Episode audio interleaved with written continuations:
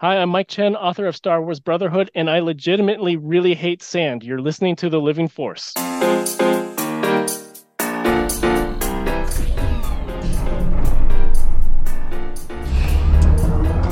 Welcome to the Living Force Podcast, Someone didn't load in, they are counting. a Youtini Podcast Network production. How many hands does it take for one word to get through up here? Episode 187 The High Republic Path of Deceit Roundtable. You haven't got a clue what they are saying. On this episode, a Youtini Fantasy Football update, Are you all scrambled or something? a sneak peek at the art of the High Republic, Standing place, on program, feet down, face front, hands on heads. and the Youtini crew talks about the new High Republic YA novel, The Path of Deceit. We will have immediate facility compliance, but we will begin activating floors without warning.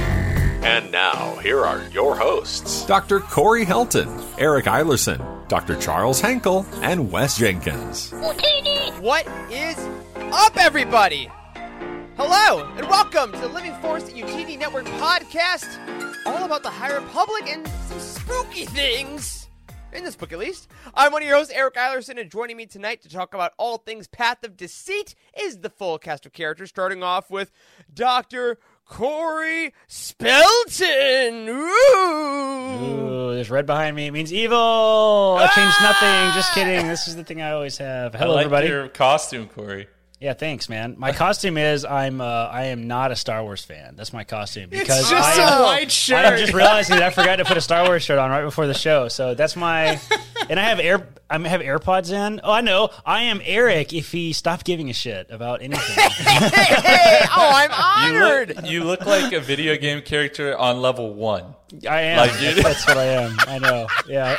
Like, Oh my gosh! I- gosh, I got no stats or skill points yet, bro. I just You don't. I don't, I don't have beer. I mean, there's a lot of things that are changed. I have, I'm drinking tea tonight. Everything is different. I don't know. It's a spooky evening. We're in the upside down, if you will. That's what That- you are. yeah. You're the upside down version of Corey. Um, you may have also just heard the dulcet tones of Dr. Charles Hank. Oh no, see you in hell. Oh, I thought you were gonna go with like Hank Ghoul or something like that. But That would have been better. I, I like it. I like it. I am dressed up as um, Emperor Palpatine headed to the gym. That's that's who I am tonight. Gotta get those gains, Lord Vader. yeah, absolutely. Uh, and then, of course, the man who has punched this ticket so many times. Also, shout out to Ryan, our graphic designer, for that awesome new little intro. If you didn't see it, check out the YouTube show. We have Wha Wha Wes Jenkins. I couldn't find it. Wes Jenkins. I'm sorry, buddy. Uh, happy Halloween, everyone. Apologies in advance here. My dog going crazy because people are knocking on the door. I have my lights turned off, but they're still knocking on the door. So, you know, I, You're insistent in Texas, huh? yeah, I mean, I was going to leave candy out, but I was there would be one person that got all of the candy, and then the rest of the people would see that I was a bad person for leaving no candy and just an empty bucket for people in the in a dark corridor that didn't have the porch light on. So, See, that's the trick. anyways, That's the happy trick. Halloween. That's the trick for the treat. Is that you just put out an empty. Just don't buy bowl. candy. Yeah. Don't buy candy. Put out an empty bowl. Be like, oh, I guess you didn't get the get the end of it. Sorry. Uh, well, whatever. they gotta learn at some point. Uh, well, for all you watching this, I will hope number one, you got some candy, or if you're watching us today, you're gonna go to the grocery store tomorrow and get that clearance Halloween candy, which we all love. Uh, make sure you hit all that. I personally bought a bag of the fruit uh, Tootsie Rolls, the fruit flavored Tootsie Rolls, and ate the entire thing in two days. Um, Let me see that Tootsie Roll. and I did in my mouth. It was delightful. Um, but everyone, I hope you're having a lovely Halloween and a lovely week. Uh, I'm so glad you've chosen to spend some of your week with us. Whether you're watching on YouTube, you're listening on your podcatcher of choice. Hi, we love you. We're excited to talk about the High Republic today. Before we do so, just a couple of brief announcements. Number one, if you're watching us on YouTube, you may notice a, a lovely book here to my left, your right, my left, stage left, as it were, um, which is um, our friends at Abrams sent over The Art of Star Wars The High Republic by Kristin Baver. Um, this has been one of my most anticipated books um, since it was announced for months and months and months. And I've had the chance to look through it a little bit.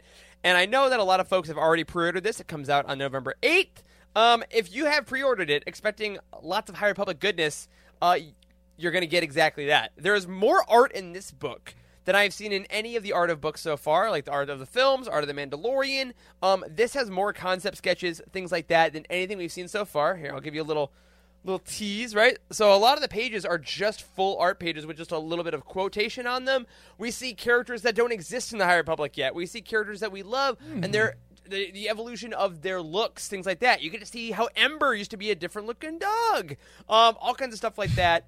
And for those folks that may just be getting into the High Republic and want to go straight for the art, Kristin Baver does a lovely, lovely job of outlining kind of the history of the initiative. Um, I think a lot of us take for granted how much we know about the High Republic, about how it came to pass, about we know about the Skywalker Ranch Summit, we know about the meetings, we know Michael Siglain. Um, a lot of folks don't know that, and that's okay. So if you are a little behind on knowing the history of the High Republic, or you have a friend that wants to know more about it and not listen to all of our freaking podcast episodes about it, frankly, rude. But um, the High Republic, Art of the High Republic, is definitely going to have all that in the beginning of it. And for any diehard fan, um, come on, we would love every Any- single piece of concept art we've ever gotten. Anything from Path of Deceit in there? No, Like great question. Kevmo So this, or anything?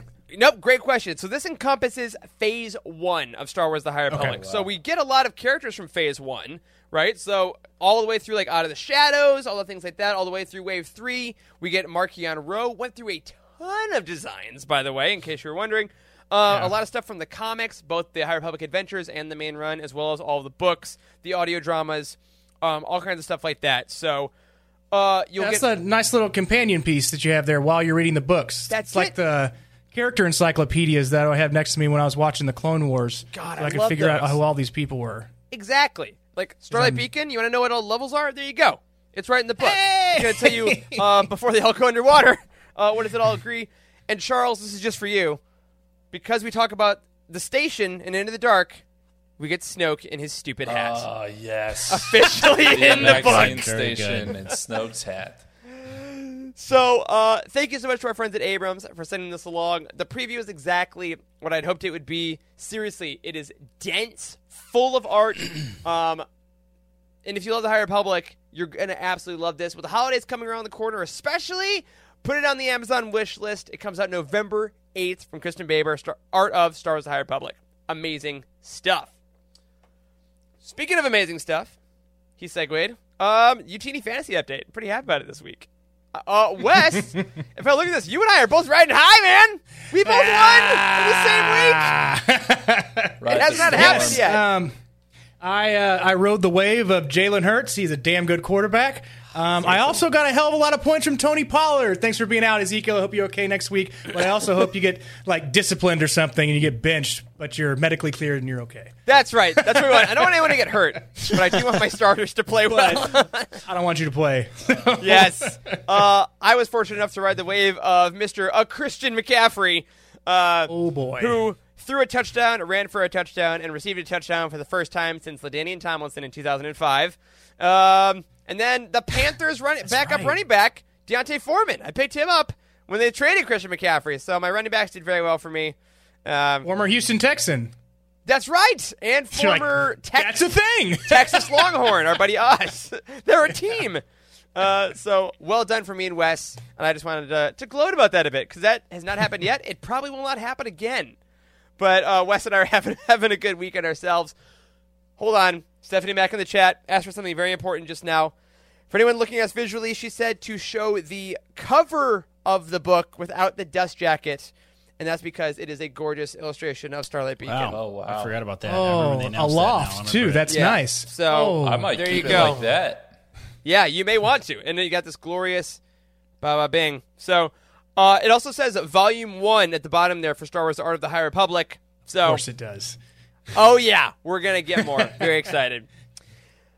Now, last couple updates before we jump into our roundtable tonight. I want to shout out a couple of our writers on the team, uh, Gia and Emmy, who wrote two amazing pieces for the website uh, about the High Republic. The first of those is a guide on what you need to know about Phase Two of the High Republic. So, what kind of story points do you need to know about? What books are coming out? We have a great guide all about that on the website, and we have a book or a article.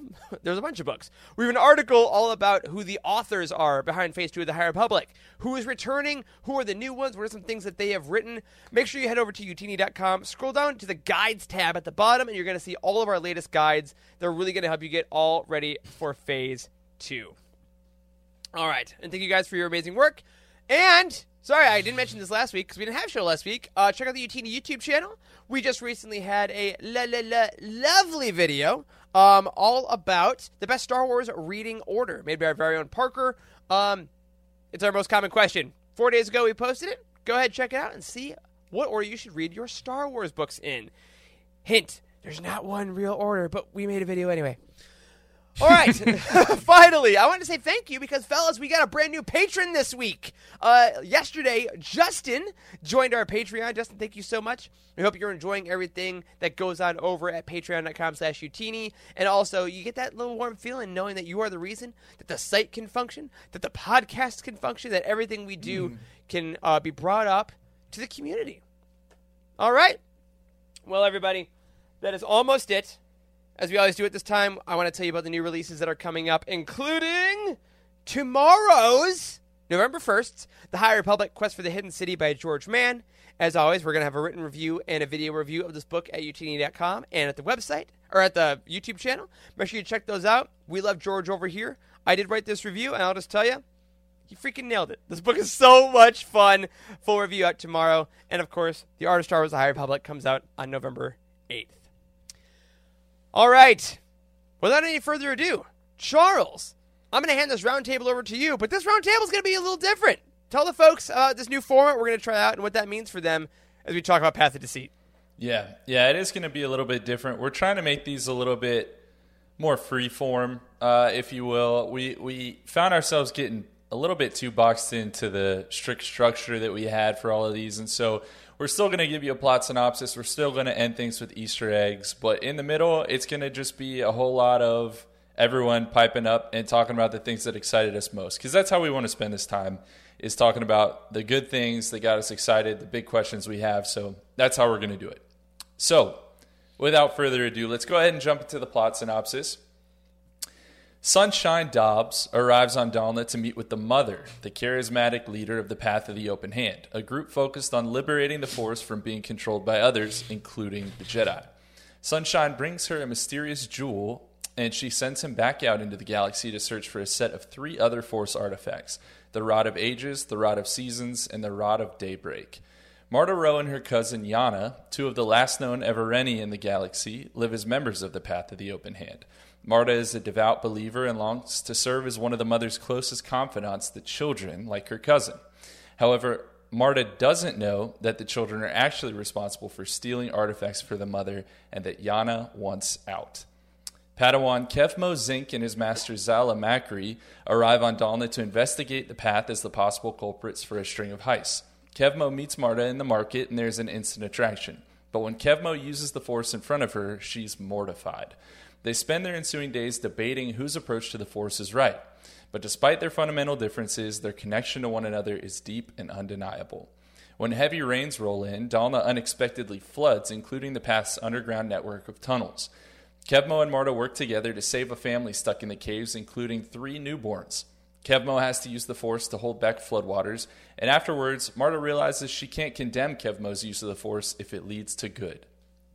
Yana informs the mother she intends to leave the path, but the mother demands one last job before she goes. Yana agrees, but notices that the mother seems to be developing an unhealthy bond with her mysterious jewel. When Marta learns of Yana's plan to leave, they get into an argument. In the aftermath, Kevmo comforts Marta and they kiss. Marta realizes that she doesn't need to be one of the children to further the goals of the path. Instead, she could leave with Yana and go to Jedha to spread their message. She asks the Jedi for passage off of Dalna when they leave. The children head to Thelge to infiltrate a Graf family compound, but their cover is blown and everyone is killed except for Yana. She realizes they were set up and returns to Dalna to confront the mother for her treachery. When Yana arrives in the mother's chambers, she instead finds Kevmo and Zallah, who have raided the Path's caves and found the Rod of Seasons as proof of the cult's evil deeds. But as they attempt to take the mother into custody, her prized jewel shatters and releases an amorphous creature. It attacks Zallah, turning her to stone. It grabs Kevmo next, but when but he pulls away and flees, intent on warning the galaxy about what he witnessed. Marta stumbles upon Kevmo as he collapses, slowly but surely also turning into stone before her eyes. With his final breath, he is about able to say, "Mother." Distraught, Marta takes her his his lightsaber and heads for the mother's chambers. The mother introduces the creature to the rest of the path as the Leveler and touts it as their solution to the Jedi's abuse of the Force. Yana attempts to leave, but the Leveler follows her. She realizes it's because she's holding the Rod of Seasons, which she took back from the Jedi, but she is declared the Leveler's champion. She accepts the title, hoping to use the opportunity to overthrow the mother in the near future. Marta finds the rest of the path, and the Leveler is presented to her. She is shocked to see what she considers to be the will of the Force in physical form. The mother rewards her adherence by naming her the path's new guide. She instructs the path to board the newly built Gaze Electric and head out into the stars, stating their time on Dalna is over. Behind closed doors, the mother tasks Sunshine with going to Jedha to steal the Rod of Daybreak, an artifact she hopes can win her back control of the Leveler from Yana. Aboard the Gaze Electric, Yana hopes Marta can take the mother's place at the head of the path, but she grows concerned when she finds that Marta's newfound power is already twisting her from a gentle natured believer into a crazed zealot. Not long after, Jedi Knight Azlin Rell searches the abandoned path compound for answers about the dis- disappearance of Kevmo and Zallah. When he finds their remains, he realizes that whatever evils were unleashed on Dalna are already on their way to the rest of the galaxy. All right. So that's everything that happened. The vast majority of that outline was from the last like 30 pages of the book. For real. Now, let's take a moment to reflect as we always do. I want y'all to just tell me generally what format did you experience the story? What major takeaways did you get from the experience? And what new value did this book bring to you? Yeah. So I read this book all uh, digitally. I guess I, like I, I didn't do any audiobook listening on it. Um, and I'll tell you what, this book is super unique in in High Republic experience because I think a lot of us had a similar vibe. As Charles said, so much of the action happens in the last like 30, 100, whatever pages of this book, and I got to tell you, the beginning of this book up to that point, I was not a huge fan of it. This I've seen a lot of people freaking freaking out over this book online, which has been incredible, and I love that, and I'm I'm really having a great time with seeing people just adore this book. Didn't hit me in that in that same way. Um, with just the relationships of the characters at the beginning, I liked seeing the path to the open hand, but I felt like I kept waiting for the momentum to hit. But, but I will say, after I finished the book, I was left with this high adrenaline spike because of all the action of Marta like leading now the path of the open hand of Yana with the with the rod of seasons, all these kind of things happening. Like we we get to see the leveler again, we get the dusting. I felt that that rising storm adrenaline. That I had this moment of like, okay, I think I really liked that, but but hold on, weren't there like 230 pages where I didn't really get into it, which was odd. So so Charles, to answer your question on what takeaways did I get from the experience, I got this thing of of really philosophically wondering if a book's ending being awesome is good enough for the whole book to kind of even out. And for me, as the, it's been like about a month or so since I finished it, I'm kind of at that point where the book almost exists as an idea of what happened at the end. Of like the the consequences of this, I'm super stoked about, and it's gotten me really hyped for Cavan's Path to Vengeance because now we got the momentum that usually I would want in the first hundred pages. So, yeah, so I'm conflicted on this book. A very odd experience, but I think at the end I had a good time. It was very weird. Yeah. Um, I saw it to where like it was two different points of view. One with the path and one of the Jedi and how they were conflicting, mm-hmm. and not one like I thought it was interesting in a, in a way where they weren't like really fighting with each other. They were kind of listening and kind of understand, but they also disagreed with each other, mm-hmm. which was a good you know a good lesson of teaching somebody how to you know be in conflict with somebody and not actually bring it to violence. Just that you can actually talk it out. You can disagree with them, but you know um, you don't always have to agree with what's going on. So um, yes, I thought this was slow in the beginning and got awesome at the end. Um, they really spoiled us with Light of the Jedi for my for my take, anyways. It's an issue, because man. I mean, um, so I wanted to get right to the point. I think you know it could have been.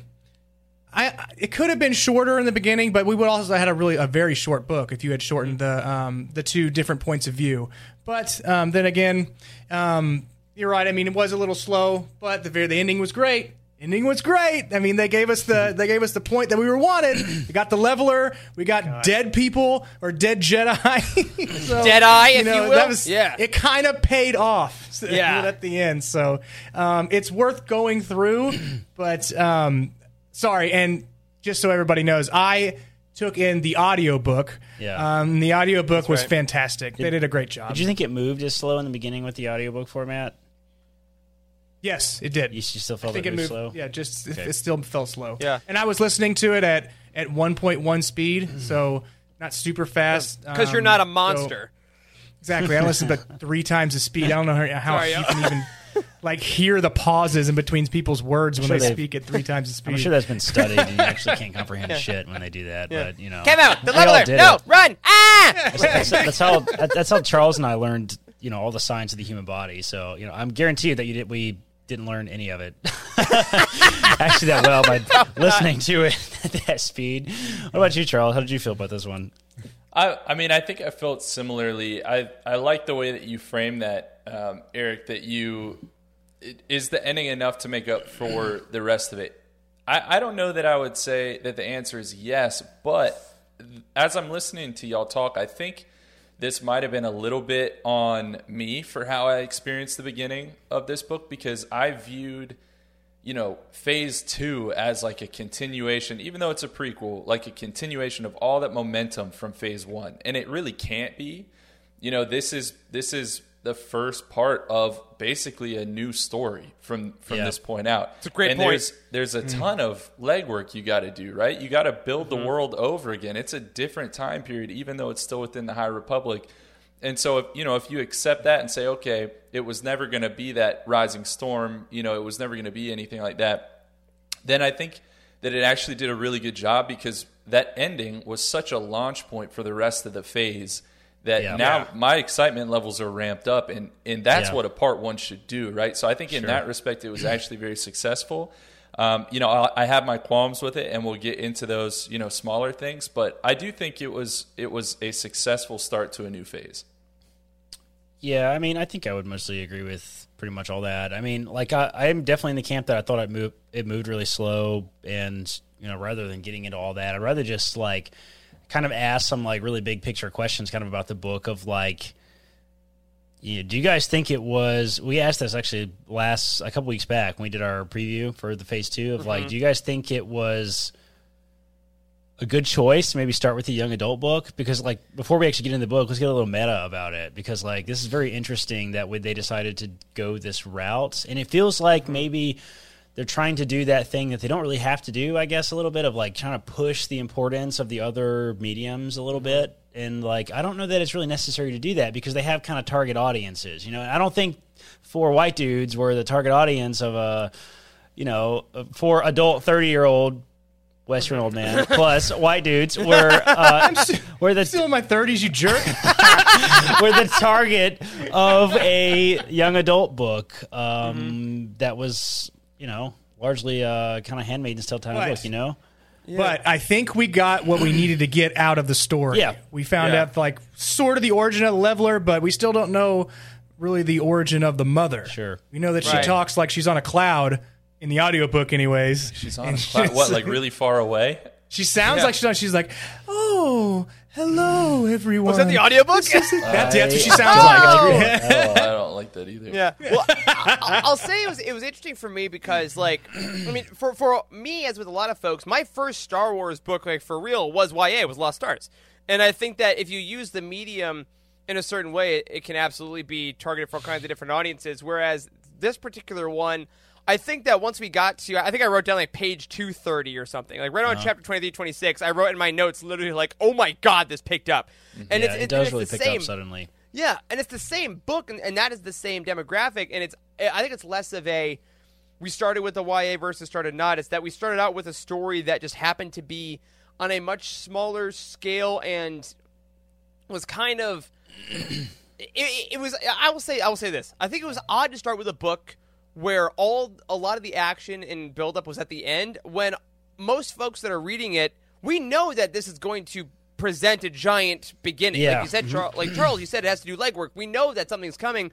So when they're just walking through the market or like watching these like um, baby Moncalas being born, I know I get that's building the, the community, but I'm also like, but the levelers around somewhere, like you know, Yeah, and, and I think that yeah. also might be on me for bringing that in.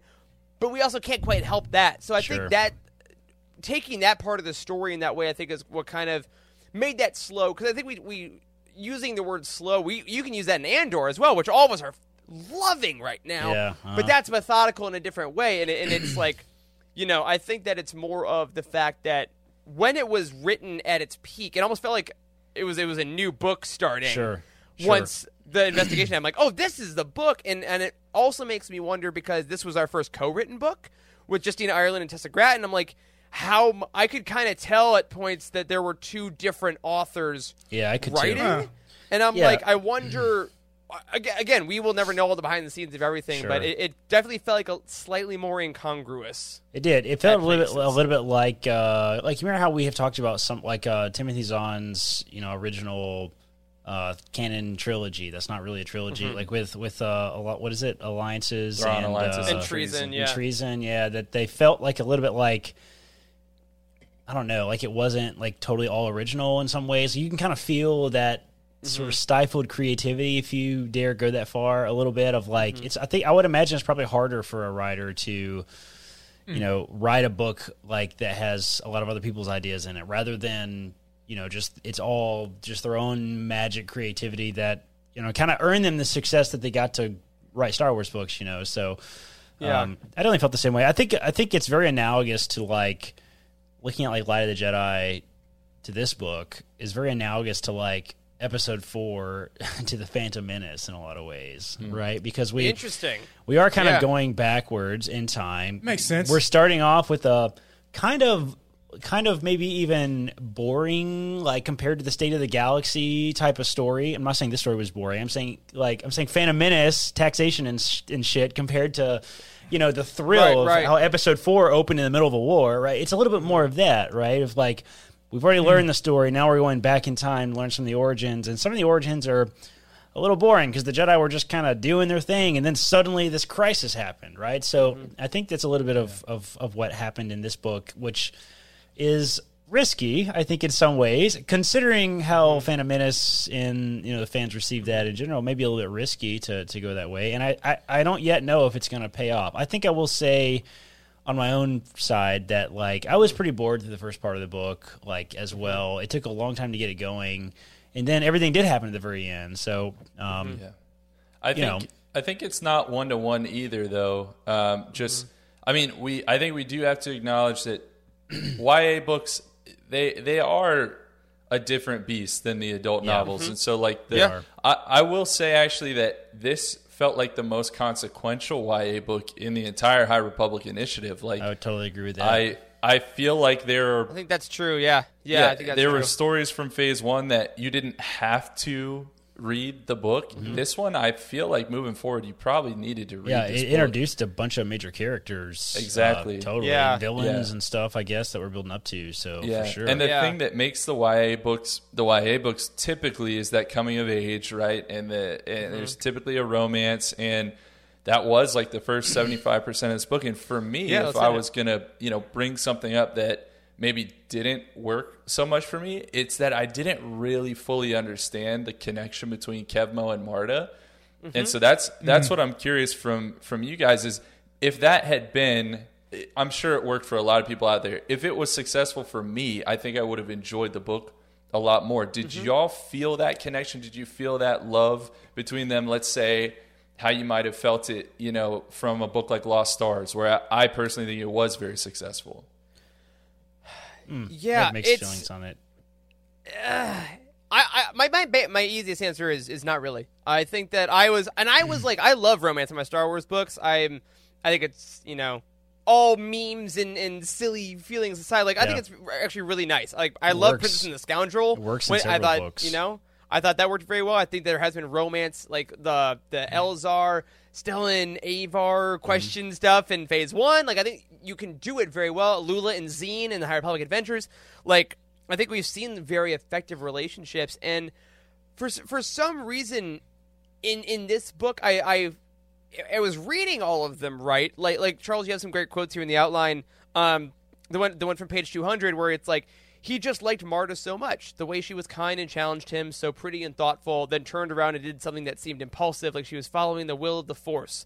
When he was with her, Kevmo wondered if Marta and the Path did have special insight into living in harmony and clarity with the Force. Like he, clear, the way he looks at her, and it is written, is actually very, like cor- correct. I guess I'm like, yeah, that's what you would do. And for some reason, I just didn't get that extra Yeah. level of, oh my gosh, I, I, I hope these kids get together. Honestly, until the end. When she held Yeah, him at the end. I was like, oh my god, they love each other. But it I came out of nowhere for for me. It Yeah. did. It did a little for me too. She's just like, what? What do you mean you're not allowed to? You're not allowed to have a relationship? That's stupid.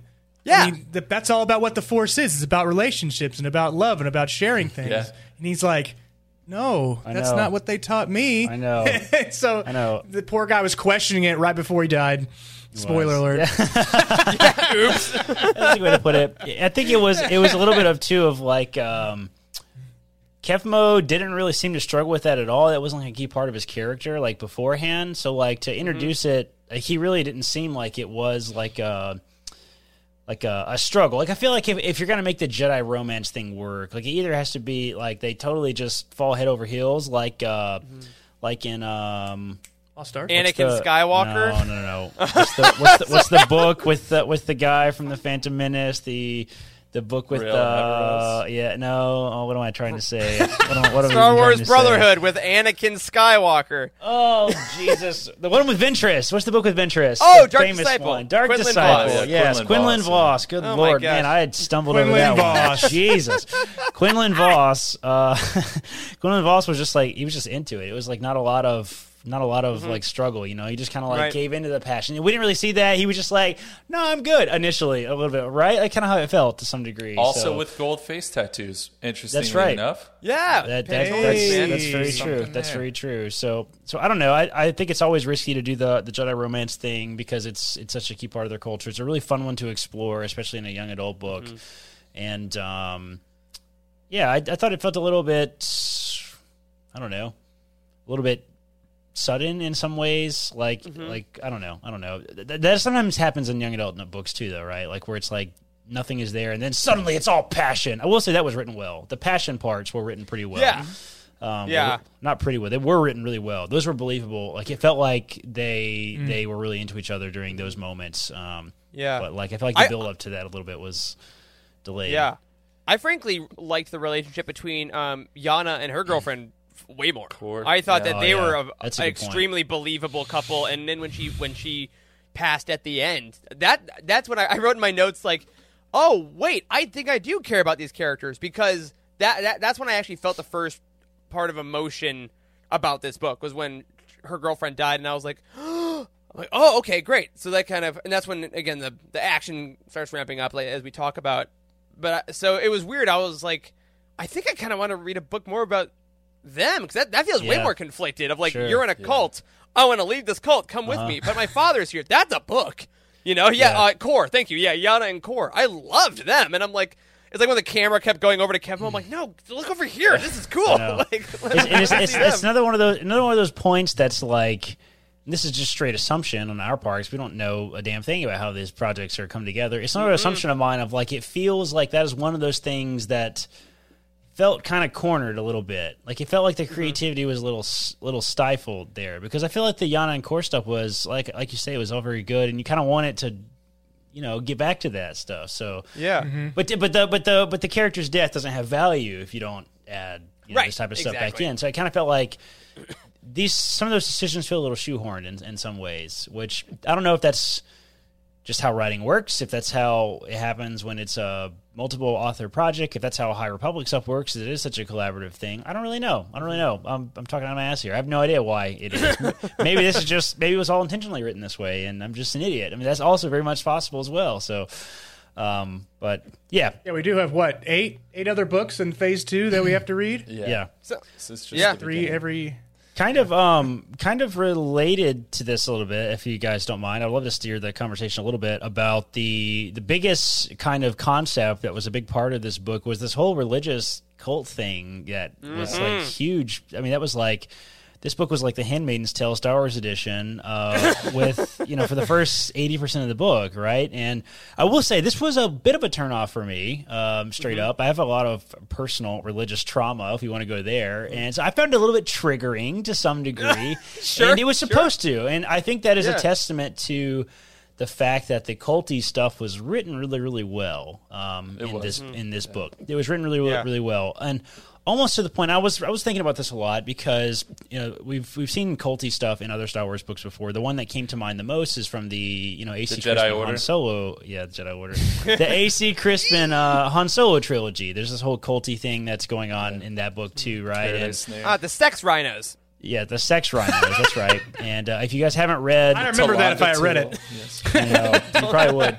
If uh, you know, if you have not read that, just to give you a little bit of context without major spoilers. Like there's, uh, you know, there's there's some culty stuff that happens in this book where all these people are kind of tricked into this religious experience that's not real, and that they're all kind of like involved in the spice trade. Right? Is the is the short version. And I felt like in those in those books, and it's been a long time since I've read them, but I feel like in those books, like all the kind of bad stuff that the cult is up to is a little more in your face. It's a little uh, a little more obvious, and we're seeing that through the lens of Han Solo, who you know has a incredible bullshit radar, right? Like so, you know, like so we're seeing it through the lens of Han Solo, um, in which he's like, yeah, this is ridiculous from the start.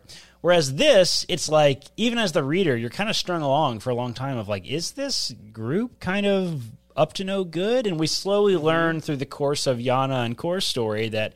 Yeah, they're doing some real shady shit when they go off planet, right? So Yeah. um, Yeah. I thought that was written really, really well. And to see this through the lens of Marda, which is how this book different, differs, right? Through the lens of Marda, we get to see that everything is all sunshine and daisies. And, and I found Marda's character to be incredibly frustrating for me and incredibly triggering for me because she's so into the to the true religion, you know, that like that like she just kind of like spews all this crazy nonsense that she obviously doesn't know anything about um, you know when compared to the jedi. And we as the reader know all about the jedi and know about their mastery of the force and know that they're kind of right about the force and what they're what marda says is kind of crazy. So you know what did you guys think about the religious cult stuff like what, you- what were your initial gut reactions to these to the heaviness of this it was very heavy handed i felt like mm-hmm. when I when I listen to it, I feel like they had a point. It is it is believable. Yeah. If you listen, if you hear what they say, like the force is amongst everything. If you use the force, then you're then you're using that life force, and something else is Yeah. suffering. I mean, it it makes sense the way that they put it out and the way the examples that they used. So. I could see it in that point of view, and that's where those two points of view that I was talking about earlier were conflicting. Um, when Marda was talking about that to Kevmo, and Kevmo was like, "No, that's not how it works. We just we use the force and we give it back, and that's how this whole thing works in tandem together." Yeah. And she's just like, "No, no, no, no. You're hurting something when you manipulate the force that way." And so it's believable to me. So it's fair Get Yeah. get Wes a robe. That's what he just know. said. i know Well, I love I love that you brought it up, come, Corey. 'cause- children. you know that because that was one of one of the things that I really took out of this. And Wes, you nailed it because I also wrote I, you know, can we understand where the path is coming from? You know, and and I think by the end, obviously we get to the point of okay, they are using this rhetoric, which maybe they believed at the beginning, to now steal artifacts, to now get power over the galaxy, and now you're going to destroy everything that doesn't agree with you, which is get, how uh, to get rods cults work. to be yes, to get the specific. rods. Exactly. that's right So I, I think one of the issues with Infinity that obviously rods. at the end we obviously at the end we know settle settle down you. Um, at the end of the book, I think we obviously understand this is the end of the cult story. All, all cults are bad. That's that's where books go. It is. But I- agree that at the beginning, um, Charles uh, put in some some quotes in the outline here that I really liked, um, including on page 160. Kevmo's thinking about them, and he says, "Gifts freely given." He thought, which is like one of their catchphrases. And then he silently laughed at himself. Was he really beginning to consider that the teachings of the path might have merit? Absolutely not. He was a Jedi and he knew the Force, but there was something nice about giving of oneself without the expectation of something in return. It was, at its heart, the hallmark of the Jedi. And I like that a lot because at this point in time, the Jedi are at their are their golden age, right? That's the whole pitch of the High Republic. This is the Jedi at their power. Everyone trusts the Jedi. We love that. Whereas by the time we get to Phantom Menace and things like that, they're kind of been corrupted a bit. They are a little more of a cult status and things like that. The Wayseeker idea is out the window. You have to stay in the temple and do the dogma of the Jedi. I like him being faced with it actively and actually considering it and then realizing, no, this isn't right, and then being proven right at the end. And I think that's really key. But while I agree, Corey, Marda is very frustrating in this book because of the fact that she can't quite see through the dogma that we as readers can and that Yana has seen through. Right. Um, at the end of it, as a story, why, like Charles, I am now really, really hyped for the continuation of this, even if some things in this current one didn't work for me. I saw Marda be doubling down on being kind of a zealot, being like, you know Yeah. what? It's like it's like when you hear about mm-hmm. Scientology, when even people think about that it might be wrong. Sometimes you just gotta double down and be like, you know what? I'm in it now. Whether it's for power, whether it's for belief, I don't care. She's ascended Yeah. beyond that. So even Sure. if the path did have a great idea, because hey, we we we hate the Sith for abusing the Force, right? You're turning the Force against its will to do your own thing. The Jedi kind of do that in a little way. yeah. Doesn't matter at this point. Now it's about power and revenge, and I like that evolution of the cult. Yeah. I mean, Absolutely. I mean, Not so, not so much about power, about oh, friendship. Oh my God, the friendship robe! and family. Wes- is that a snuggie? No, it's That's like a a, robe, baby. It's a robe, dude. It's a robe. ro- It looks like a This is a. looks like a Catholic priest robe, dude. What is that? Are you in a cult, Wes? That's, it- that's exactly what it is. I was a priest on Saturday for a murder mystery dinner. Oh my god! I was wondering Oh why Wes God. disappeared. and turned out he went to get his, his went to get his Yeah. priest robe. Sorry. Didn't Yeah. realize. Well, the thing is, I mean, bad people can have good ideas, right? It Right. doesn't mean Yeah. all all their ideas are good. Like you know, the path talking about gifts freely given. Cool. Yeah, I'm with that. I'm on board with that. You start like hatching demon dog ghosts Freely out of given. jewels and turning people into stone pillars. I'm less all about that. Like I'm gonna I'm gonna be on my way. So We don't love it. yeah, but Yeah. but the Marda thing in particular, I think was it was important to focus so much on her and her reaction to these things because she is like as far as you could go into this Yeah. cult, basically. Yeah, like at sure. the end of this book, the moment that really made me pull back and be like, "How is this still happening?" is when she left Kevmo when he was killed mm-hmm. and I thought she was walking into that chamber and we were going to have a 180 where Yana was going to stay with the cult and Marda was going to try to kill the mother. And, you know, we were going to see that kind of Oh, yeah. flip. But then she got in there and she was like, "Oh, cool, cool, cool. Yeah, no doubt. We got we got the leveler now." Um, right, right, right, right, right, right, right, right, right. and I was like, "Yo, Kevmo's still dead, man!" Like, so Yeah. I, that that really pulled me out. But it also did show like that's how far into this Yeah, thing she it is. is. Yeah. And Maybe- it was laid out really well. Sorry, go ahead, Corey. I was gonna say maybe maybe in a weirdly I don't know. Get your, I want to get your thoughts on this. Maybe in like a weirdly not super toxic way.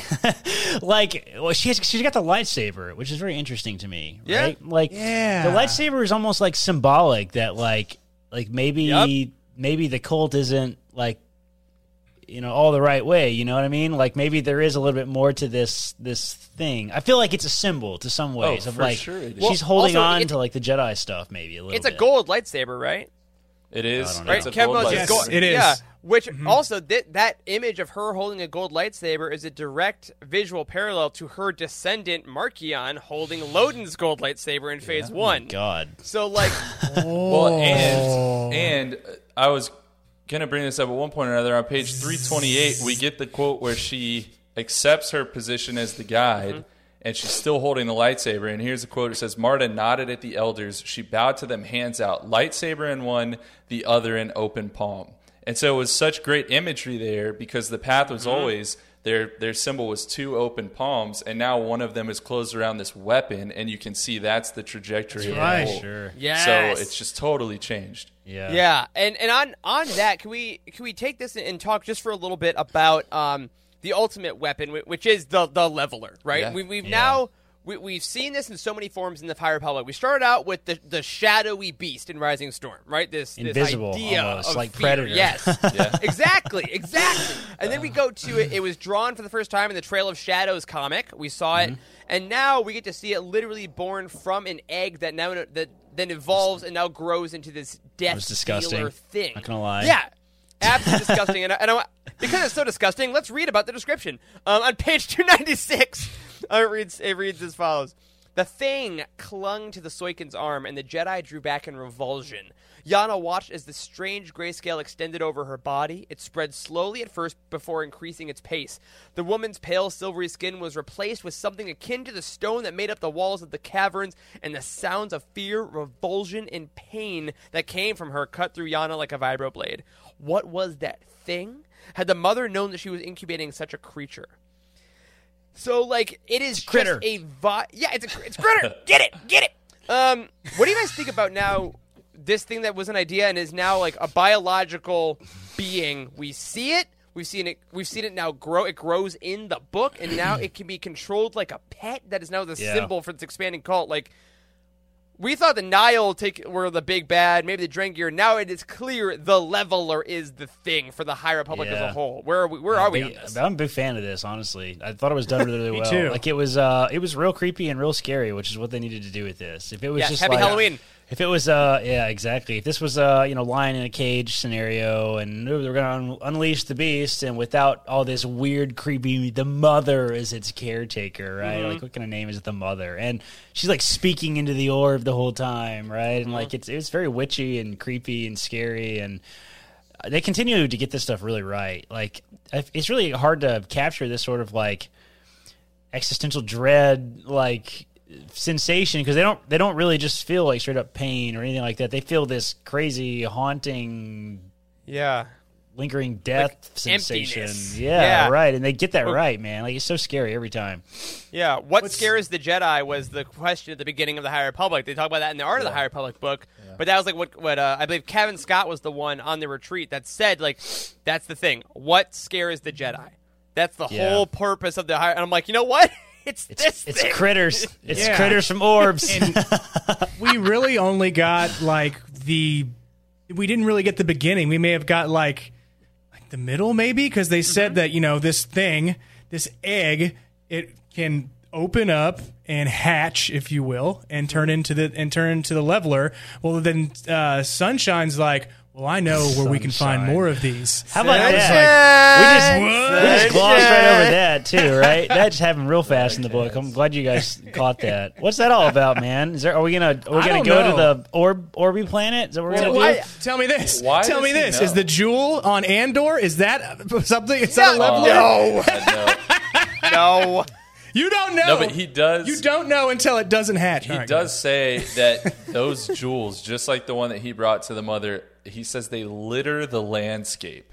And it would be no hardship to raise an army of levelers to spread the love of the path. Not where I was expecting Spread the end the of love. the Spread to the but, love. Yeah. Love, forgot about love. Uh, this is what we the will make Beatles them love us by force. Yeah. No, but, cults. but if one leveler or one nameless does this, right? I mean, it does make you look ahead to phase three because uh, there might be more coming, or like even more than we've even seen. We do know there's more than just the leveler, but there might be even more. There might be an actual army. And what scared me about this one in particular is that it did kind of change what it did to people. I mean, it still more or less incapacitated them, cut them off from the force, all that stuff, but they were like stone instead of a corn husk, I guess. Yep. And Yep.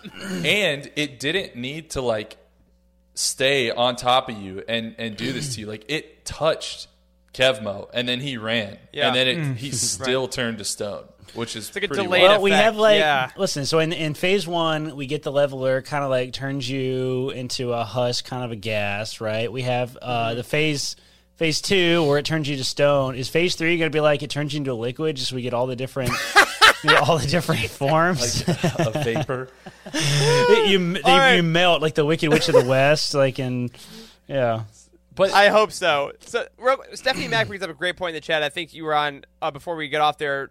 There, there is a leveler army because in Eye of the Storm, the comic, which I know you you mentioned in your, your notes here, Charles. Yeah. Um, we get notes about the Evereni, which I want to hit on, but we also do see a lot of leveler nameless ones starting to breed, and it is an idea that Yeah.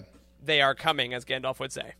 Yeah. Yeah. Well, let's let's talk about that for a second because mm-hmm. as we mentioned like this book had a lot of legwork to do, a lot of things to explain, and I'm curious did you guys feel like it explained those things well because there's so many questions, right? Like mm-hmm. we needed to learn more about the Evereni and about Marchion Ro's lineage.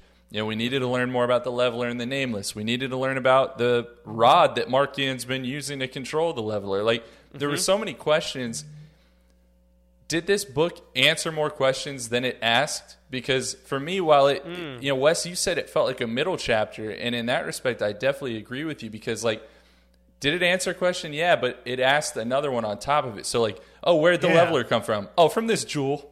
And I'm like, oh, cool. All right, thanks. Wait, what? Where did the jewel come? Like, what? Exactly. so there's just so many more Oh, questions. right on. Yeah, it's like, oh yeah, it's the planet. It's on the planet with all the orbs. The you secret know, planet one. that, this random guy What? named Sunshine is the only Sunshine? one who knows about. Yeah. Also, Like, can we what? talk about Sunshine for a second? Like, you guys, we all knew that, that guy was scum as soon as we met him, right? With the name Oh, like yeah, Sunshine, course. like, come on, For sure.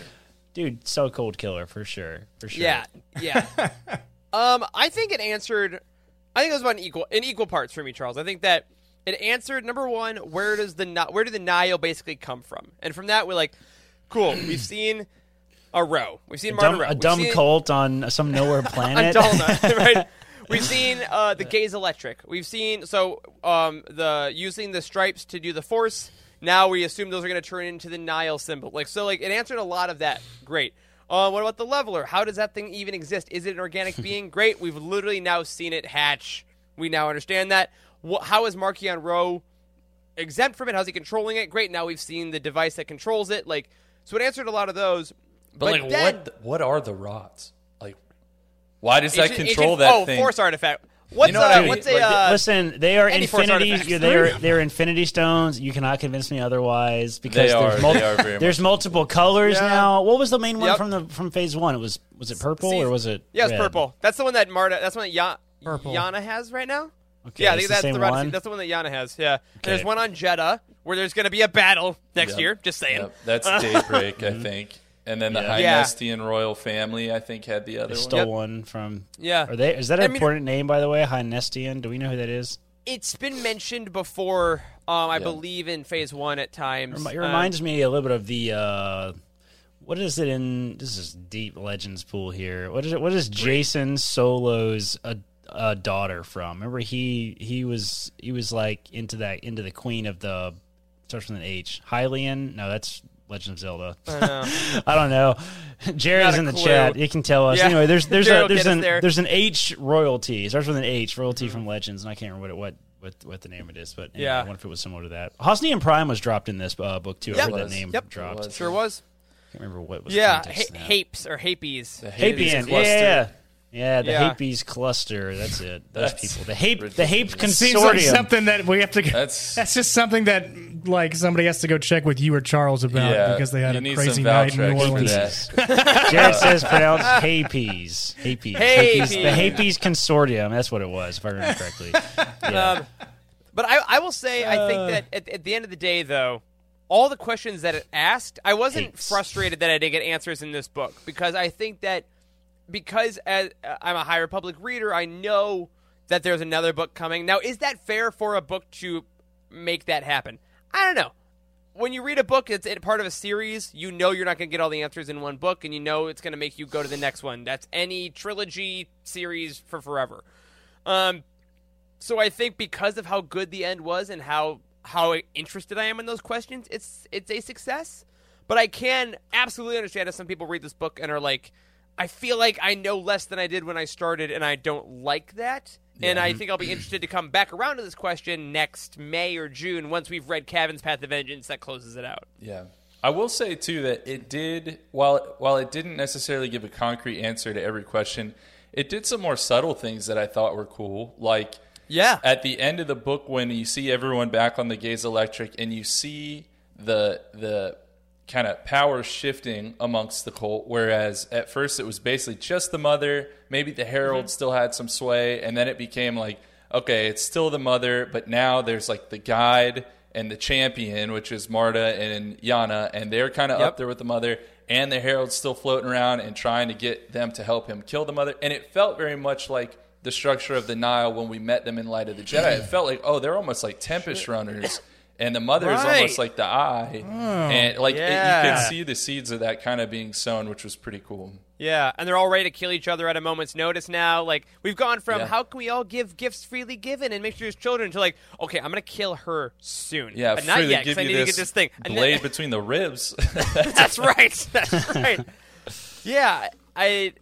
It's again the, the ending just sets up so many freaking cool things, and I think that the the end of that like it's so odd because it really is a tale of two stories. There is the interpersonal connections of Yana and Korra, Kevmo and Marda, Marda and Yana, Herald, the Herald and Korra, M- Marda and the mother. Like I want to be a child, and at the end, it all kind of gets washed away to be like, cool.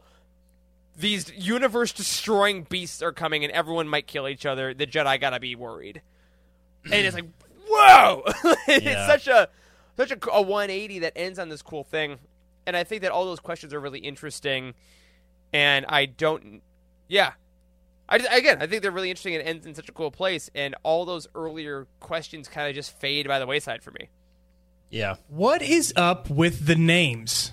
The last name Ro or the last like for a lot of them. So there's Marda Ro, Marchion Ro. Uh, Mm-hmm. they're what is that? related yeah, I mean, Are they? I yeah so like I literally went back, yeah we know that we know that for sure like literally he is- related? That's yeah for yeah sure. he's Okay. def- he's literally a descendant It's, yeah I was curious, Okay. is that his like? Because we don't know how long they live. I was like, is that your grandma? Is that your great grandma? But then I went No. back and looked in the Eye of the Storm comic, and you Yep. see Asgar talking to his mother, and he calls her something that starts with an S. I went back and looked today to see. Oh crap, was that like Marda? But it wasn't. So she's Yeah. at least I think a it's couple one more generations generation. up. Yeah. Yeah, but we could talk about about the Evereni a little bit because we Yeah. we we talked about in Eye of the Storm. It's really great because that's when the Evereni are, are dropped. That's that's the race of folks that Marchion comes from. It was all hush mm. hush in Phase One, and in this book we we learned that at this point in history, the Evereni have a very bad reputation. Right, like Yana and Marda are kind of distrusted wherever they go, just by default.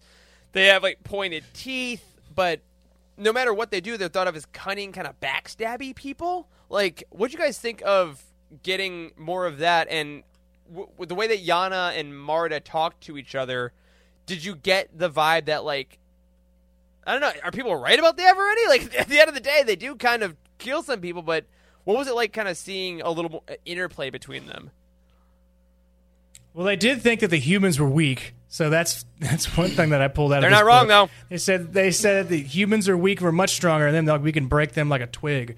And so that was, e- and she did. There was a Yeah. there was a scene where she just like she heard shouting and immediately ran by and snaps in poor guy's neck, and then just kept on going. and I was like, holy right. crap, the Evereni are badasses. Yeah, So sounds I'm, cool. just try- I, I'm trying to find a good picture of them, but a lot of them they don't have their mouths showing. I want to see their teeth. I know. But um, yeah, right. yeah. I mean, I think everyone has good and bad qualities, and it's just kind of what gets fostered, you know. And and Right. if you mm-hmm. live your whole life and everyone tells you like, no, you are bad, like you are bad, you're bad, it, mm-hmm. it's probably a higher chance you're going to end up becoming a bad person. And I mean, I think Yeah, Marda was right. was case in point for that, but I think it also speaks towards how did how did Marchion come about? Because he's almost even mm-hmm. the next level. Like that dude is evil Yeah. Yeah. incarnate. Like he is just dark.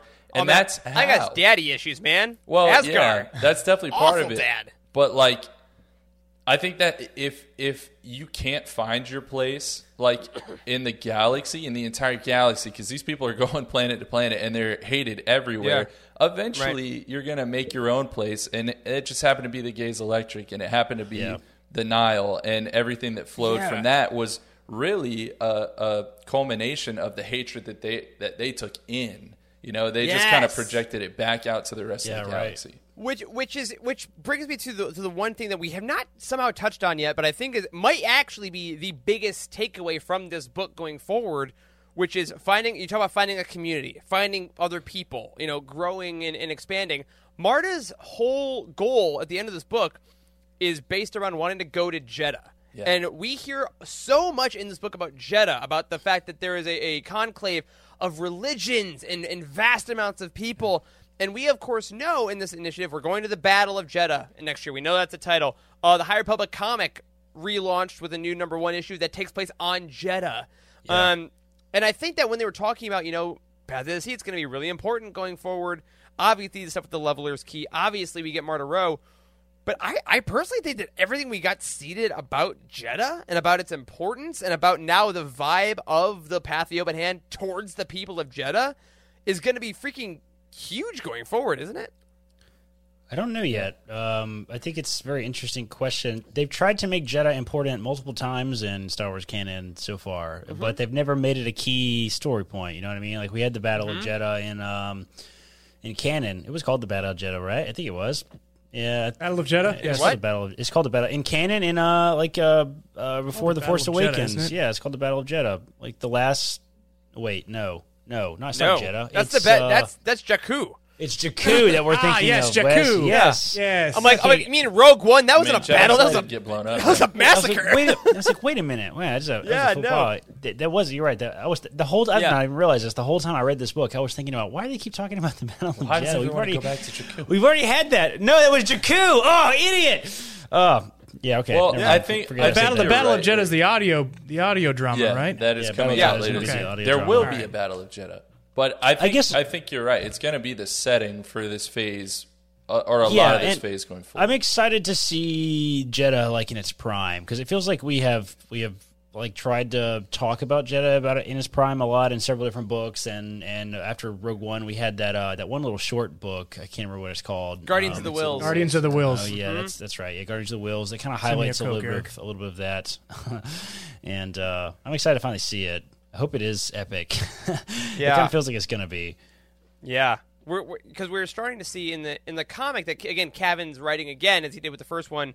I know a lot of folks wait on the collections for those, um, but the first issue has been out, and we get to see visually Jedha in, in its prime now, and we get to see like all these different groups and religions and stuff. And I'm I'm fascinated now by you know, Marda talks so much about wanting to go there, and she's like, "This is such a clear path. Like, we will be legitimized, and we will be able to share our views of the Force with everybody. How great!" And at the end of the book, you realize like why the mother never wanted to go there because the mother's never been interested in actually converting people to their ideas. It's clearly been so much about power, and to watch mm-hmm. Marda, I think, slowly begin to realize that now as the guide is kind of chilling because that's kind of how idealism falters, right? It's people get into these great groups and they're like, oh, we just want to share peace and share ideals. Wouldn't it be great if we went to this great unified place and shared it, our ideals? And they're like, no, child, that is By not force!" what this is about, you idiot. yeah, we, we're, we're probably going to attack these people very viciously.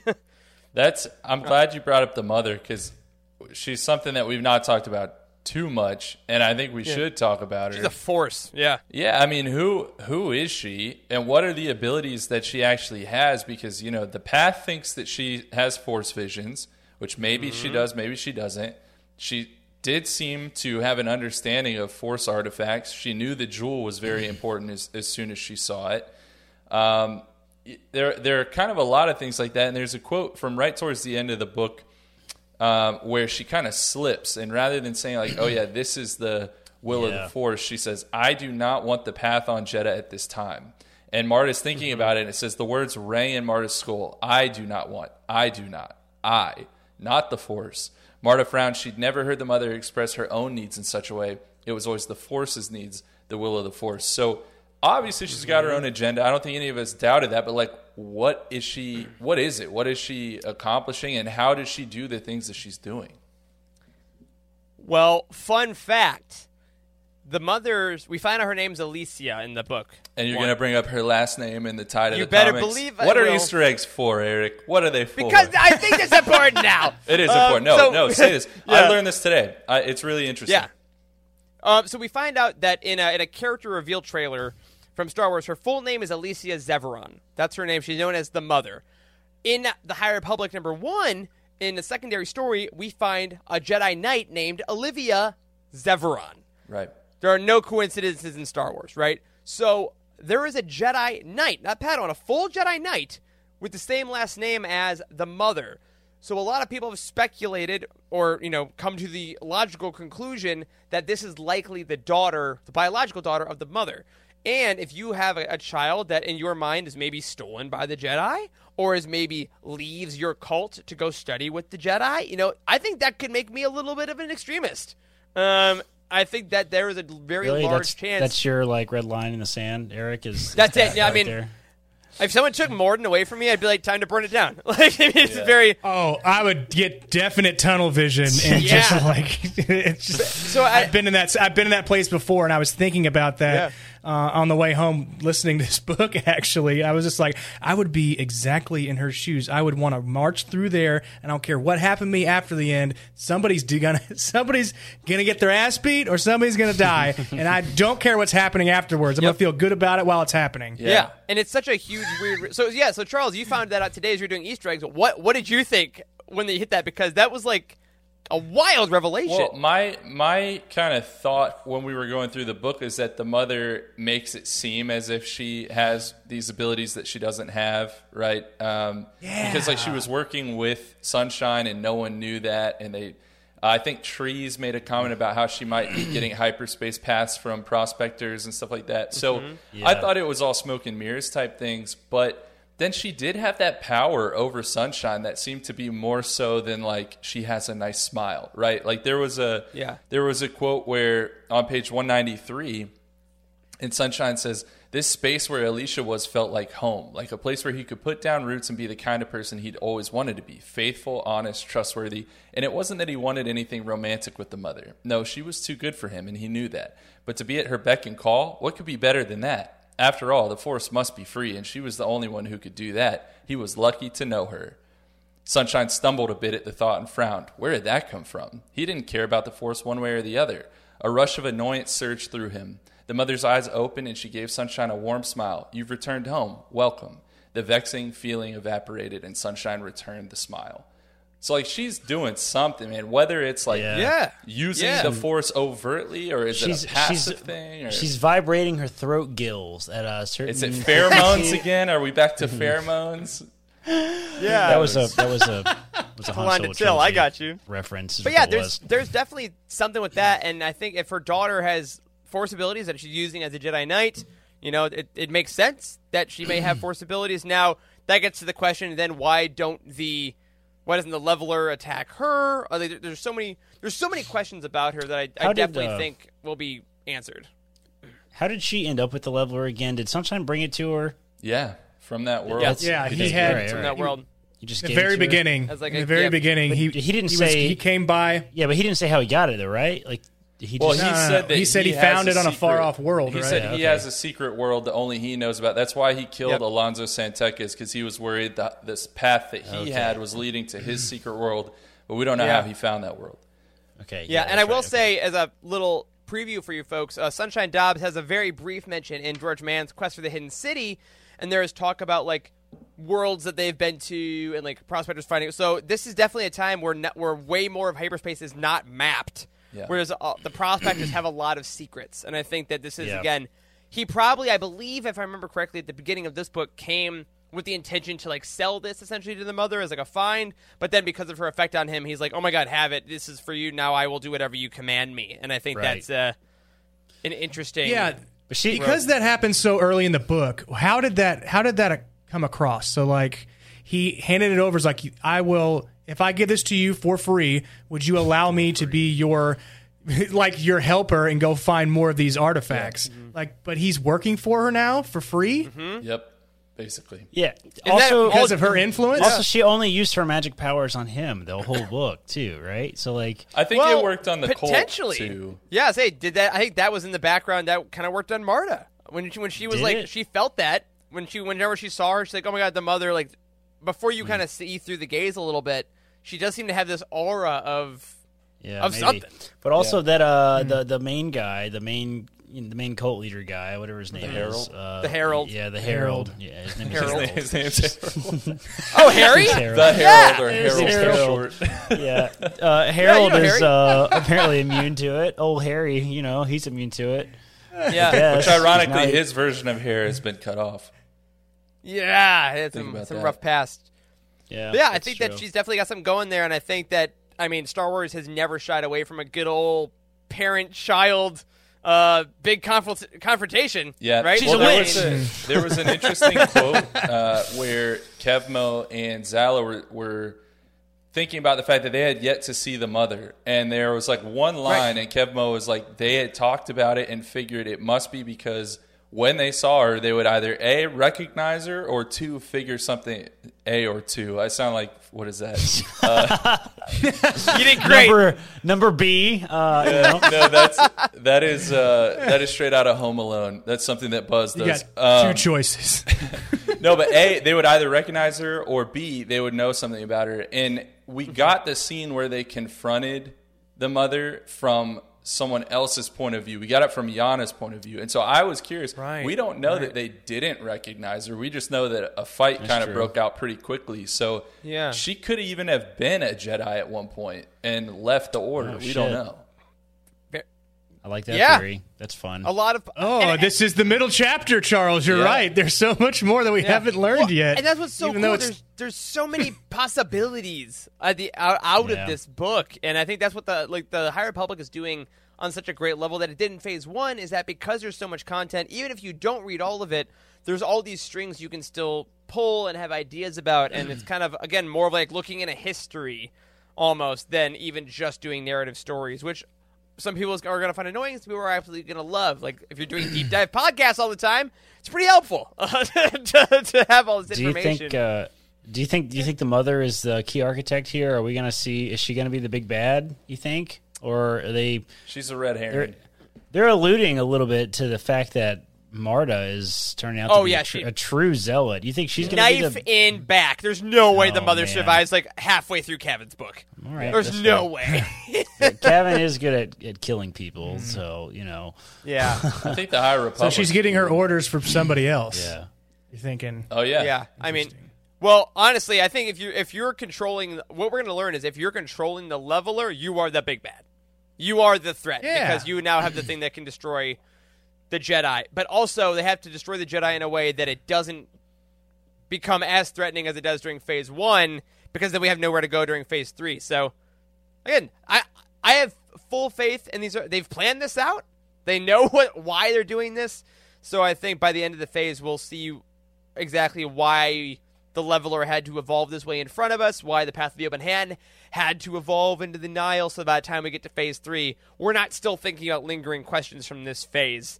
Again, we're one book in out of what six. So I think we got a lot so of time. So each each holder of the of the rod can basically like manage or be over these these the nameless. I remember that was a great that was a great whole uh, last chapter by the way of the book. How, Yeah. um, and they basically named them the nameless, Mm-hmm. um, but not actually doing it in words. Um, but like if you're a holder of the rod, then you control these the leveler, right? So there's three Yeah. of them. yeah, We only got He apparently who- we only got one. I don't know the other two are. It's like I think it's funny that she's carry, that that Yana's like carrying it around now, like like a Yeah. like a like a, a steak that's hidden in your pocket from like Scooby Yeah. Doo. You know what I mean? Oh Like, my he- God, the that's only reason he- exactly it. The only reason he follows around is because he's got a bag of treats. You know what I mean? Like yeah. that's it. Wow, you were chosen. Yeah, yeah, sure was. Sure was. Chosen by the Force. Yep, that's me. I know. smells like bacon. Why did nobody? Why did nobody know that, notice the thing is missing though? Isn't it kind of important? It seems like it's kind of important, right? Like the mother This just feels fine like a cult it. where they don't ask too many questions. Yeah, but the mother Yeah. should have the whoever's. Well, the one of mother does artifacts, know. Like, She Yeah. knows. Oh. that's She does. Why That's why she has sends Sunshine to get the other one. Yeah, to get the rod of daybreak because she, I assume, is going to try to use that instead. Yeah. And if she asks, "Hey, give me that, give me that back," I think Yana would be like, "Cool, uh, leveler, kill her." Yeah. you She's know, gonna be like, "No, I have this rod." So he just like stops in the middle between two of them. He can't go anywhere No. because they It's both like have that. a It's rod. like the TikTok challenge where like you know the the two people like run in opposite directions to see which one yeah. the dog goes to. It's like Yep. that. I was going to say it's like Airbud, and it's like which which rod is the pudding cup, the snack pack that the dog will go to. One of, one of them's a rolled up newspaper, and one's a pudding cup. and that's what and that's what the book is about. Yep. Well done, everybody. We made it. And Airbud's the book. the High Republic Airbud. Oh man, That's all that. That's all that Ember is, right? like essentially. True. That is true. Well, let's let's wrap this up the way that we always do. Let's run through some Easter eggs, some connective tissue, it. and some random thoughts. On page four of this book, we hear about uh, Rikestra tables, and Rikestra is a dice game that was first introduced in A Test of Courage, and it's kind of a game that keeps being brought up. So it's kind of like the High Republic version of Sabacc. Excellent. On page 11, we get our obligatory Tooka Cat reference, so that didn't take very long. That was real fast. On page 13, a skimboard is mentioned, which is basically like Marty McFly's hoverboard from Back to the Future, but I appreciate you, Charles. Yeah, it's fine here. But interestingly, this was actually first created for the Galaxy of Fear series in Legends when it was written by Zach Aranda. Uh, and it was brought back to canon in Catalyst. wouldn't wouldn't expect that to come up in Catalyst, Whoa! but it did. That's You know, fun. You know, I think I, I feel like I remember them writing skimboards in Rocket Power as well, so we can add that to the reference. Yes. Okay, great. Wiggity wiggity wiggity. Perfect. On page 18, the planet TK is mentioned, and that was a creation uh, by Justina Ireland for her novel Out of the Shadows. But on Twitter, apparently, she admitted that the name came from uh, her being tired of thinking of names for things, and so she wrote the letters TK. And that's apparently a publishing note for like to come later, like it's going to come later. And they ended up just using it, and they made the planet TK? named TK. Yeah, That's not even how you That's spell. great. I know, I thought that was you weird, it. who are who are we to question the publishers? Well, that's there was a there was a beast in, in Rebels called the Tibidi, um, and that was from TBD in Yeah. the design, and then it's called it the Tibidi. no way. Yep, the Rebels. That's on a Ghost Crew episode. Check out Patreon. Well, speaking of things Eric loves, on page 20, Alderaan gets a mention. So that Speaking was of fun. dust, yes. Speaking of dust. Speaking of dust, Everything my I love turns to dust in Star Wars. I'm realizing. Uh, I gotta go. I gotta go. Uh, I gotta get. On page 21, Hynestia, um, Corey, you asked earlier if we knew this planet.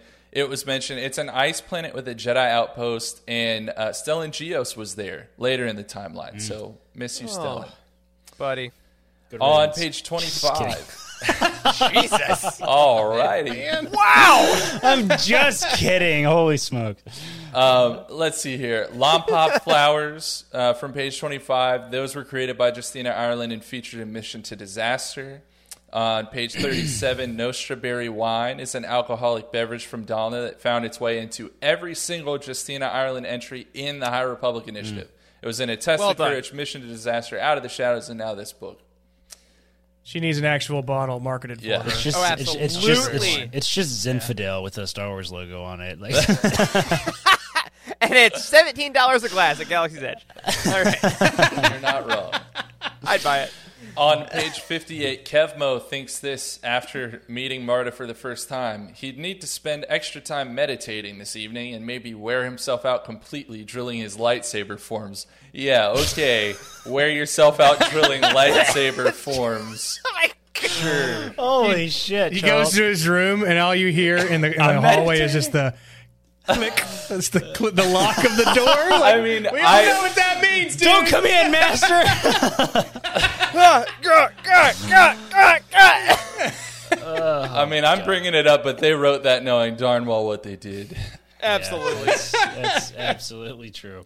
On page This is, a, this is a YA book. It's supposed to be relatable, right? Exactly. Exactly. Oh, Kevin the Jedi, which I absolutely called him a ton in my head.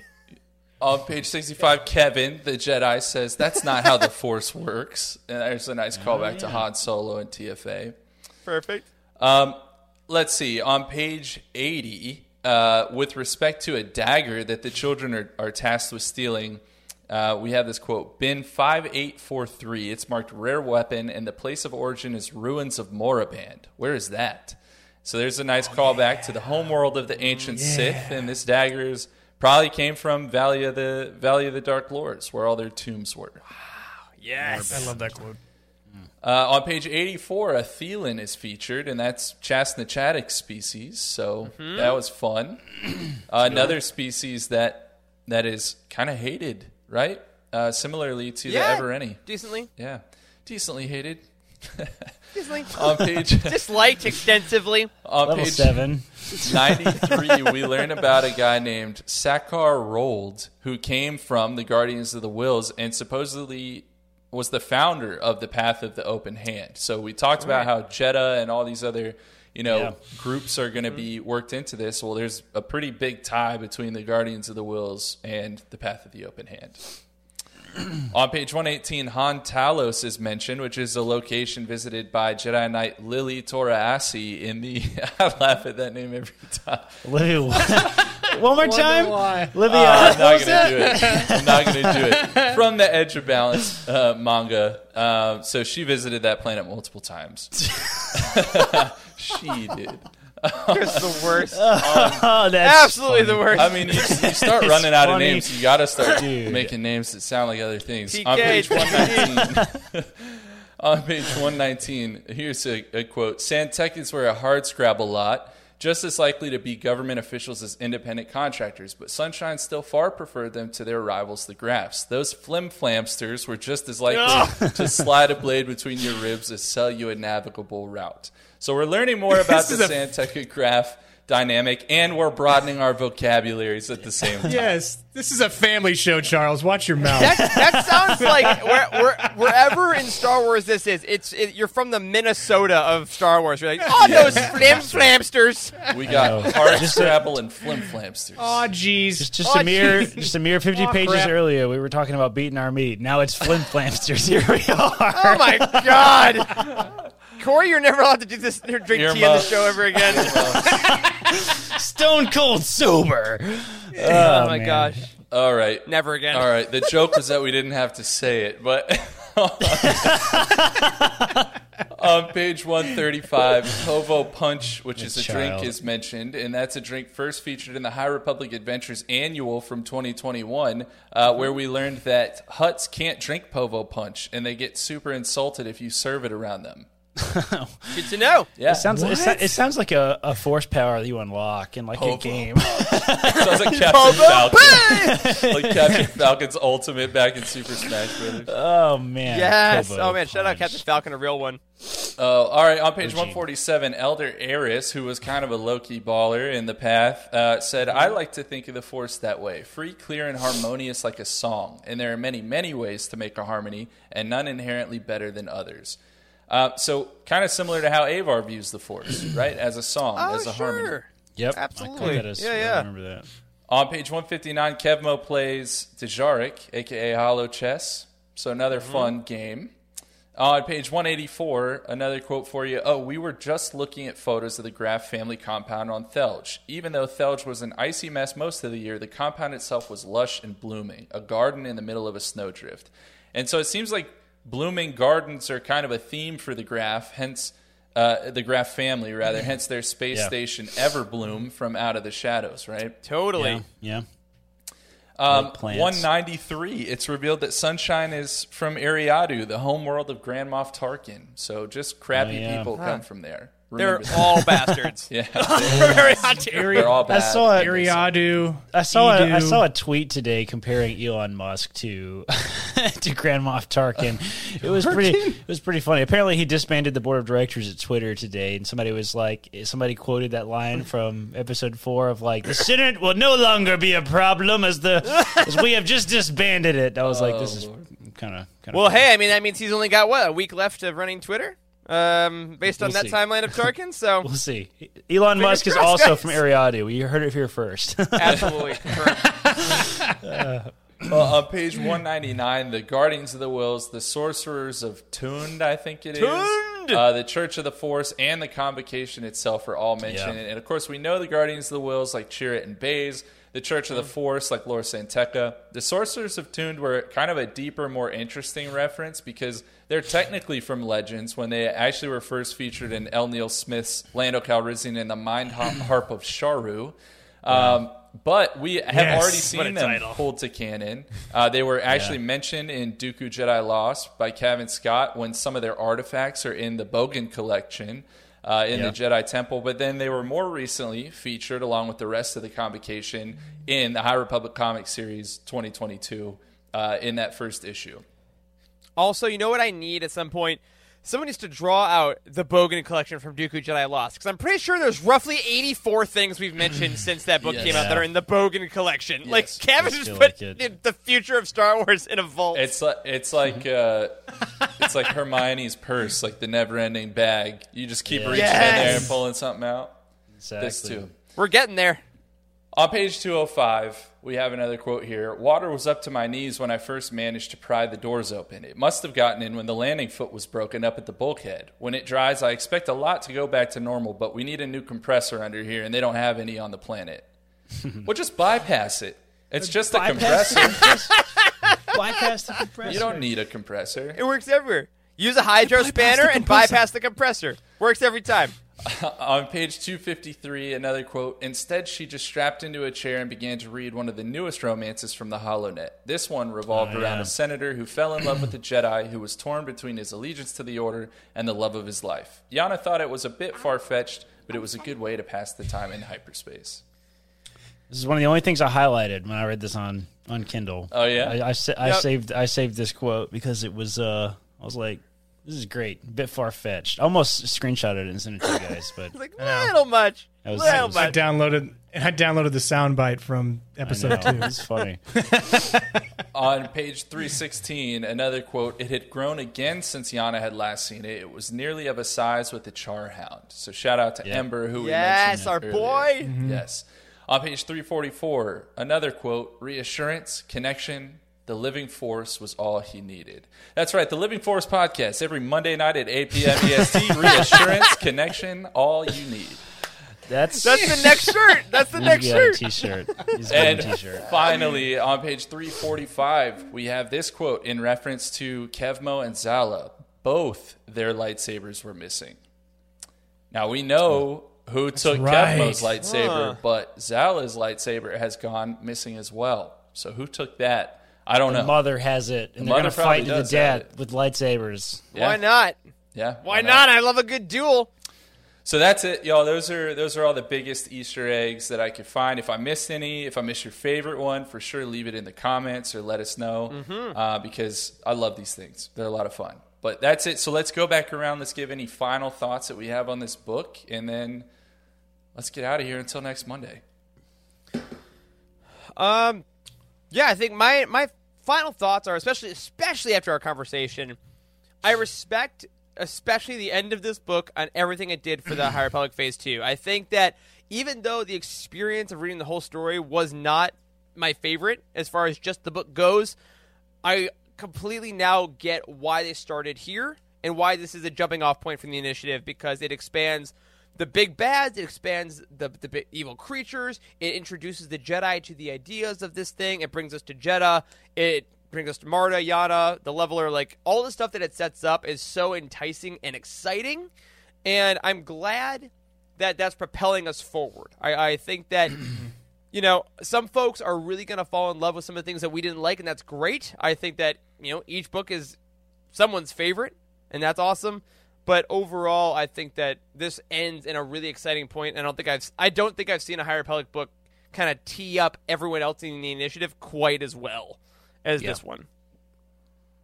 Yeah, I really liked how um, when I first started reading it, that I was like, "This is the very beginning. This is 200 years before Phase One. This is Book One, and everything else happens after it." And as I'm reading it, I'm like, "There's got to be something that happened before this." And I kept thinking about those, and me just talking about that with you guys kind of solidified that fact. And and honestly, just tonight talking about this book, it was a great time. I didn't think we were going to have this good a conversation Seriously. about a book that we thought was kind of so-so, but it's I mean so, like most of Yeah. the the parts that we saw were interesting that were very climatic even before like the 130 180 pages of of um, like build up, but we got to where we wanted to get to. I mean, having the conversation with people that also like the same thing, it will build your enjoyment does. for the book you just read, and it, this really helped out. Just having the show with you guys and talking with the chat, and Stephanie, Stephanie, you're uh, reminding me of like hundreds of things that I forgot from Phase One. Thank you for taking all those notes. Yeah. Yeah, I think I, I like I like those things too. Of like, uh, I, I think uh, I think it was really risky to start the phase with a YA book in particular. Um, I think it had really big shoes to fill with Light of the Jedi that, quite frankly, I don't think anybody would have been able to fill um, uh, to kick off the phase. And uh, yeah, I think there's a lot to like about the book. I I think I probably disliked it the most out of all of us, at least from our other conversation we've had about it. And uh, it definitely grew on me talking about it. So you know. I'm excited to be back in the High Republic. I think that's the that's the biggest takeaway. And uh, this it, this era is continually fun to explore, and they keep inventing new stuff that adds a new dynamic to Star Wars, which is pretty impressive considering how well developed Star Wars book community is at this point. So you know, I'm here for it.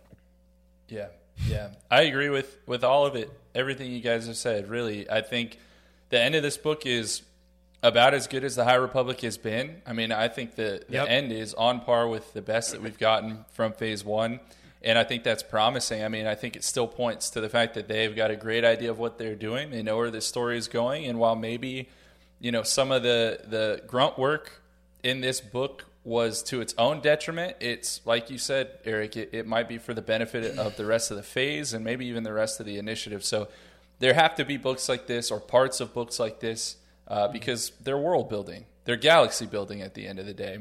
Uh, and and I think that we're going to get a lot of good stories still left in this initiative. So it's exciting, and I'm already looking forward to the next one. Totally. Absolutely. Uh, which again is coming out tomorrow. If you guys are completionists, uh, George Mann's Quest for the Hidden City, the junior novel slash middle grade slash I don't know. They're I I don't know what to call them ever. Uh, but that comes out tomorrow. Very fun adventure book. Look for the review on Youtini. And then, of course, the next giant edition is going to be Zoraida Cordova's Convergence, coming out November 22nd. Um, before we get into that, of course, uh, next week I'm going to give you all a little preview. Uh, we're going to have a little chat about the future of the show. Um, last week we didn't have a show. Um, the four of us did though get together and just kind of talk about uh, the last four years and the next four years of the Living Force. Um, and we're excited to kind of share with you guys about some ways the show is going to evolve into its next way. There's nothing bad, nothing dire. Uh, we're still here. We're doing. I was all going to say stuff. we've we've actually decided to end Yeah. it. You know, this is how we're going to tell you guys. but Corey, Corey, go go practice your lightsaber forms. You need to chill out. ah, this is going to be a joke forever now. Oh so God. next week we will we will share with y'all uh, a little bit about um you know like tonight uh, how the roundtables are going to evolve a little bit that same kind of vibe. So uh, we'll see you next week for that. Uh, but for right now, is lightsaber night, uh, and that will do it, everybody, for this week's episode of the Living Force. If you support us on Patreon, I am so sorry, but I thank you anyway. Uh, head over to patreon.com/slash youtini. Learn about all the ways you can help support our thriving community. A special thank you goes out to Brian Dooley, Patrick Ortiz, Earl Q, Robert Thomas, and Carl Sander on our Jedi High Council, and Elizabeth Cloutier, Ashley Ingalls, and Sally and Chris Eilerson on our Alliance High Command. You can find us on Twitter. I'm at Eric Eilerson, Corey is at Corey M. Helton, Charles is at C. Henkel, West is at Boss West. A special thank you to Matt Davenport, our amazing editor, Ryan, our graphic designer extraordinaire, who again put that awesome new graphic at the beginning of the show, and Wes, our producer and community manager. Thank you to Corey, Charles, and Wes for potting with me tonight.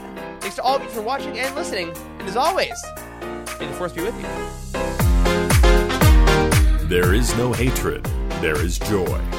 There is no division, there is union. There is no apathy, there is passion. There is no gatekeeping, there is community. This is the Youtini Star Wars Fan Code. Embrace it, live by it, and above all, trust in the living force. Join the Youtini community and surround yourself with like minded fans at youtini.com. And remember, the Force will be with you always.